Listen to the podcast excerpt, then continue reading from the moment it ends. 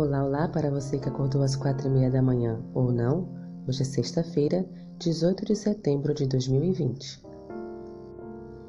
Deus está chamando sua igreja hoje como chamou o antigo Israel, a fim de erguer-se como luz na terra. Pela poderosa espada da verdade, as mensagens do primeiro, segundo e terceiro anjos separou-a das igrejas e do mundo para trazê-la a uma santa proximidade dele. Fez dela depositária de sua lei e lhe confiou as grandes verdades do profeta para este tempo. Como as santas escrituras confiadas ao antigo Israel, estas são um sagrado depósito a ser comunicado ao mundo. Os três anjos de Apocalipse 14 representam o povo que aceita a luz das mensagens de Deus e vão como agentes seus fazer soar a advertência por toda a extensão e largura da terra. Cristo declara a seus seguidores: Vós sois a luz do mundo. Mateus, capítulo 5, versículo 14.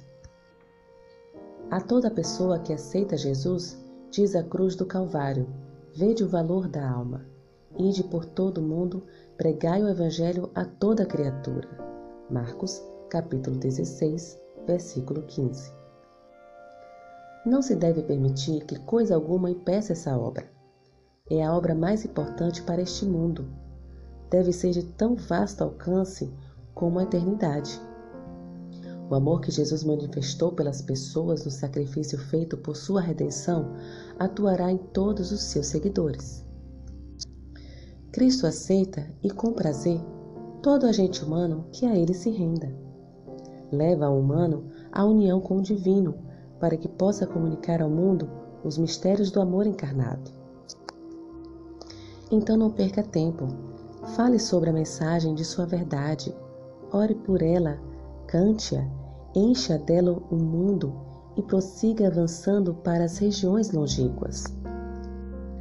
Perguntas para consideração. Primeira: Como as mensagens dos três anjos em Apocalipse 14 mostram a essência dos verdadeiros cristãos? Segunda, pense no sábado, um santuário no templo.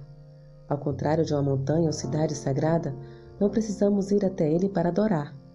Toda semana, a cerca de 1.600 km por hora, pelo menos perto do Equador, o sábado vem a nós. Como isso nos ajuda a entender a importância do dia e seu significado?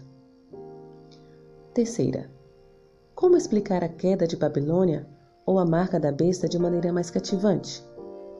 É possível apresentar essas verdades de modo menos ofensivo, ainda que, apesar de nossos melhores esforços, algumas pessoas se ofendam?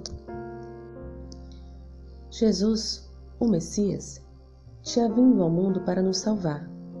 Embora apresente diferentes imagens, as passagens tratam do mesmo tema: a segunda vinda de Cristo em glória. Como verdadeiros cristãos, somos chamados a proclamá-lo.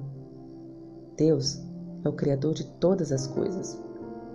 E o sábado reflete esse ensinamento porque é o memorial da criação. Que o Senhor te abençoe. Um bom dia.